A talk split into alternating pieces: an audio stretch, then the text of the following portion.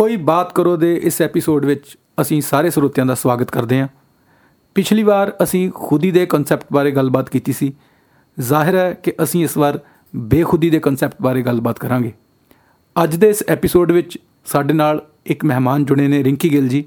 ਮੈਂ ਉਹਨਾਂ ਦਾ ਇਸ ਐਪੀਸੋਡ ਵਿੱਚ ਆਉਣ ਤੇ ਸਵਾਗਤ ਕਰਦਾ ਸ਼ੁਕਰੀਆ ਡਾਕਟਰ ਸਾਹਿਬ।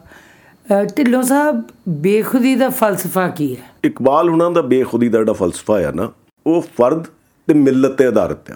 ਫਰਦ ਮੀਨਸ ਇੰਡੀਵਿਜੂਅਲ ਮਿਲਤ ਮੀਨਸ ਕੌਮ ਆਵਾਮ ਜਾਂ ਤੁਹਾਡਾ ਦੇਸ਼ ਕਹ ਲੋ ਰਾਦਰ ਇਹ ਐਕਸਟੈਂਸ਼ਨ ਆ ਟੂ ਅ ਹਾਇਰ ਲੈਵਲ ਬੇਖੁਦੀ ਜਿਹੜੀ ਆ ਖੁਦੀ ਦੀ ਇੱਕ ਐਗਜ਼alted ਫਾਰਮ ਉਹਦੀ ਇੱਕ ਐਕਸਟੈਂਸ਼ਨ ਆ। ਓਕੇ ਜਿਹਦੇ ਵਿੱਚ ਆਪਣੇ ਆਪ ਨੂੰ ਨਫੀ ਕਰਕੇ ਆਪਣੀ ਇਮੈਂਸੀਪੇਸ਼ਨ ਨਾਲ ਜੋ ਤੁਸੀਂ ਹਾਸਲ ਕੀਤਾ ਆ ਉਹ ਸਾਰਾ ਮਿਲਤ ਦੀ ਸੇਵਾ ਚ ਲਾ ਦੇਣਾ। ਮਿਲਤ ਤਰੱਕੀ ਕਰੇ। ਜੀ। ਇਕਬਾਲ ਮੁਤਾਬਕ ਫਰਦ ਔਰ ਮਿਲਤ ਇੱਕ ਦੂਜੇ ਦੀ ਅਕਾਸੀ ਕਰਦੇ ਆ। ਇਹ ਇੱਕ ਦੂਜੇ ਦਾ ਆਇਨਾ ਆ ਔਰ ਕੌਮ ਦੀ ਵੀ ਖੁਦੀ ਹੁੰਦੀ ਆ। ਸੋ ਇੱਕ ਵਾਰੀ ਤੁਸੀਂ ਇਮੈਂਸੀਪੇਸ਼ਨ ਅਟੇਨ ਕਰ ਲਈ, ਤਾਂ ਉਸ ਇਮੈਂਸੀਪੇਸ਼ਨ ਚੋਂ ਆਪਣੇ ਆਪ ਨੂੰ ਮਾਈਨਸ ਕਰ ਲਓ ਔਰ ਸਾਰਾ ਆਪਣਾ ਹੁਨਰ, ਆਪਣਾ ਟੈਲੈਂਟ ਇਹ ਮਿਲਤ ਦੀ ਇਮੈਂਸੀਪੇਸ਼ਨ ਚ ਲਗਾ ਦਿਓ।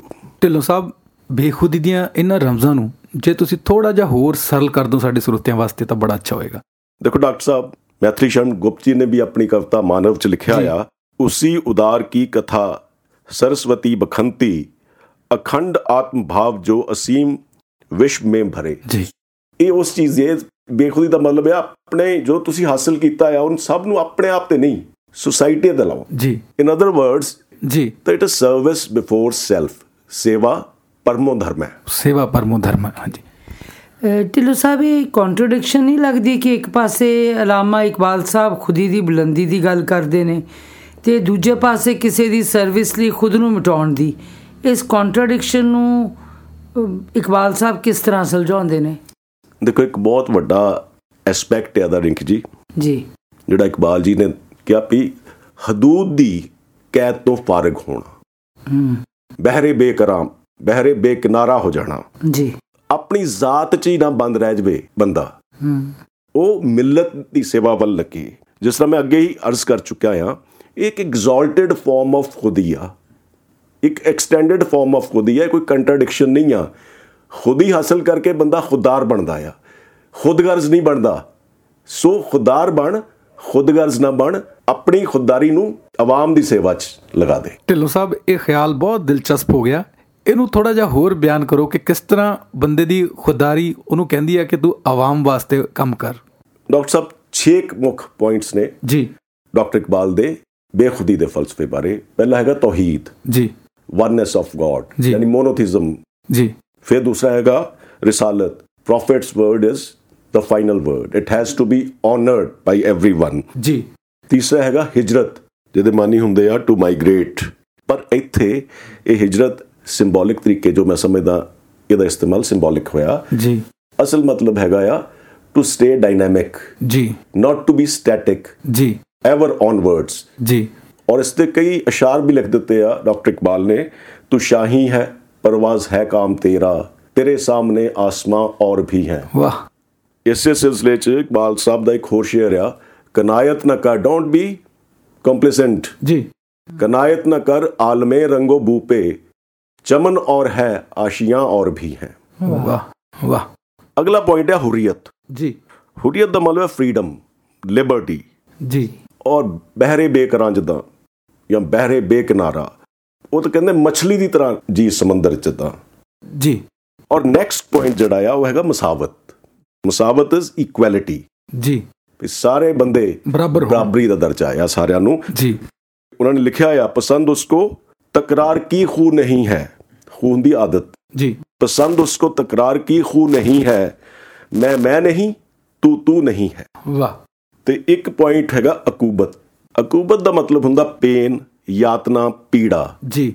ਸੋ ਦੁਸ਼ਵਾਰੀਆਂ ਆਉਣਗੀਆਂ ਰਾਸਤੇ 'ਚ। ਕੋਈ ਵੀ ਤੁਸੀਂ ਕੰਮ ਕਰਨਾ ਦੁਸ਼ਵਾਰੀਆਂ ਬਿਲਕੁਲ ਆਉਣਗੀਆਂ। ਬਿਲਕੁਲ ਪਰ ਡਾਕਟਰ ਸਾਹਿਬ ਦੇ ਮੁਤਾਬਕ ਗੈਰ ਅੱਲਾ ਤੋਂ ਇਲਾਵਾ ਰੱਬ ਤੋਂ ਇਲਾਵਾ ਕਿਸੇ ਤੋਂ ਡਰਨ ਦੀ ਲੋੜ ਨਹੀਂ ਆ। ਜੀ। ਨਾ ਕਦੀ ਨਾ ਉਮੀਦ ਹੋਣਾ ਆ। ਕਿਉਂਕਿ ਇਹ ਦੋ ਚੀਜ਼ਾਂ ਜਿਹੜੀਆਂ ਆ ਨਾ ਡਰ ਬਾਰੀ ਡਰ। ਜੀ। ਔਰ ਨਾ ਉਮੀਦੀ ਮਾਯੂਸੀ ਇਹ ਬੰਦੇ ਦੀ ਸੋਚ ਨੂੰ ਮਾਰ ਦਿੰਦੀ ਆ। ਉਹਦੇ ਸਾਰੇ ਥਾਟ ਨੂੰ ਸਾਰੇ ਐਕਸ਼ਨ ਨੂੰ ਜੀ। ਇਹ ਸੀਮਤ ਕਰ ਦਿੰਦੀ ਆ। ਤੁਸੀਂ ਡਰ ਦੇ ਦਾਇਰੇ 'ਚ ਕੰਮ ਕਰਦੇ ਆ। ਇਸੇ ਤਰ੍ਹਾਂ ਨਾ ਉਮੀਦੀ ਜਾਂ ਮਾਯੂਸੀ ਇਹ ਵੀ ਬੰਦੇ ਨੂੰ ਮੰਜੇ ਤੇ ਲਾ ਦਿੰਦੀ ਆ। ਕੰਮ ਕਰਨ ਦਾ ਉਹਦੇ 'ਚ ਹੌਸਲਾ ਹੀ ਨਹੀਂ ਹੁੰਦਾ।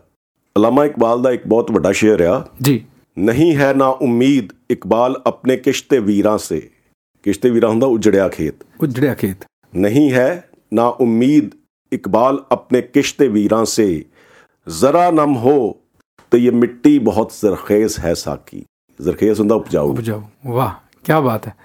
ਸੋ ਢਿੱਲੋ ਸਾਹਿਬ ਇਸ ਸਾਰੀ ਗੱਲਬਾਤ ਤੋਂ ਬਾਅਦ ਮੈਨੂੰ ਜੋ ਜਾਪਿਆ ਉਹ ਇਸ ਤਰ੍ਹਾਂ ਕਿ ਸਭ ਤੋਂ ਪਹਿਲਾਂ ਸਾਡਾ ਸਮਾਜ ਸਾਡੀ ਕੌਮ ਇਹ ਇਕਜੁੱਟ ਹੋਣੀ ਚਾਹੀਦੀ ਹੈ ਜਿੱਥੇ ਬੰਦਾ ਬਿਨਾਂ ਕਿਸੇ ਡਰ ਤੋਂ ਕੌਮ ਦੀ ਸੇਵਾ ਕਰ ਸਕੇ ਤੇ ਆਪਣੇ ਈਮਾਨ 'ਚ ਯਕੀਨ ਰੱਖੇ ਤੇ ਜ਼ਿੰਦਗੀ ਦੀ ਕਿਸੇ ਕਿਸਮ ਦੀ ਮਾਯੂਸੀ ਤੇ ਨਾਉਮੀਦੀ ਨੂੰ ਬਰਦਾਸ਼ਤ ਨਾ ਕਰੇ ਤੇ। ਰੱਬ ਦੀ ਜ਼ਾਤ 'ਚ ਯਕੀਨ ਰੱਖੇ।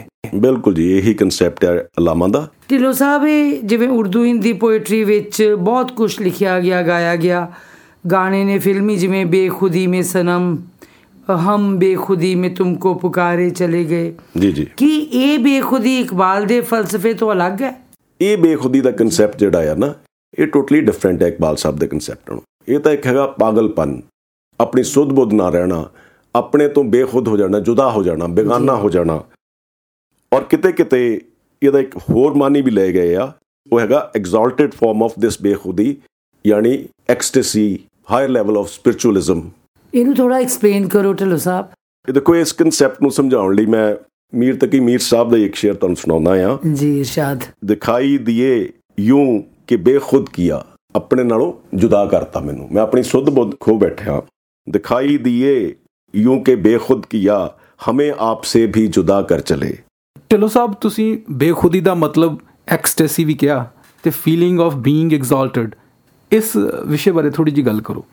ਦੇਖੋ ਇਹਦੇ ਚ ਮਿਰਜ਼ਾ ਗਾਲਿਬ ਦੇ ਦੋ ਅਸ਼ਾਰ ਮੈਂ ਤੁਹਾਡੇ ਨਾਲ ਸ਼ੇਅਰ ਕਰਦਾ। ਜੀ। ਪਹਿਲਾ ਹੈਗਾ ਬੇਖੁਦੀ ਬੇਸਬਬ ਨਹੀਂ ਗਾਲਿਬ।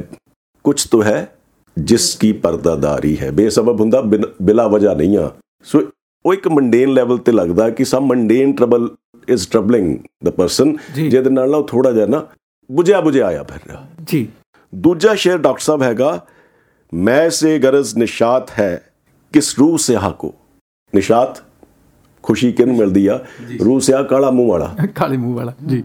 मैं से गरज निशात है किस रूह स्याह को एक गौना ए बेखुदी मुझे दिन रात चाहिए ये तो 24 घंटे ਦਾ ਆਲਮ ਇਹ ਤਾਂ ਬ- ਸੁਣ ਕੇ ਲੱਗਦਾ ਜਿਵੇਂ ਸ਼ਾਇਰ 24 ਘੰਟੇ ਨਸ਼ੇ 'ਚ ਹੀ ਰਹਿਣਾ ਚਾਹੁੰਦਾ ਇਹ ਨਸ਼ੇ 'ਚ ਨਹੀਂ ਰਹਿਣਾ ਚਾਹੁੰਦਾ ਇਹ ਇੱਕ ਹਾਇਰ ਲੈਵਲ ਆਫ ਐਕਸਟੈਸੀ ਆ ਜੀ ਇੱਕ ਡਿਟੈਚਮੈਂਟ ਆ ਸ਼ਾਇਰ ਦੀ ਮੈਂ ਜੋ ਮਹਿਸੂਸ ਕਰਦਾ ਹਾਲਾਂਕਿ ਮਿਰਜ਼ਾ ਗਾਲਿਬ ਨੂੰ ਕਿਸੇ ਤਰੀਕੇ ਤੁਸੀਂ ਇੰਟਰਪ੍ਰੀਟ ਕਰ ਲਓ ਮੈਂ ਇਹਦੇ 'ਚ ਜੋ ਮਹਿਸੂਸ ਕਰਦਾ ਆ ਜੀ। ਕਿ ਸ਼ਾਇਰ ਡਿਟੈਚ ਹੋ ਗਿਆ। ਦੁਨਿਆਵੀ ਜ਼ਰੂਰਤਾਂ ਤੋਂ ਦੁਨਿਆਵੀ ਬੰਧਨਾਂ ਤੋਂ ਉਹ 24 ਘੰਟੇ ਉਸ ਐਕਸਟੈਟਿਕ ਫਾਰਮ ਚ ਰਹਿਣਾ ਚਾਹੁੰਦਾ ਆ ਜਿਹੜੀ ਹਾਇਰ ਲੈਵਲ ਆਫ ਸਪਿਰਚੁਅਲਿਜ਼ਮ ਨਾਲ ਆਉਂਦੀ ਆ।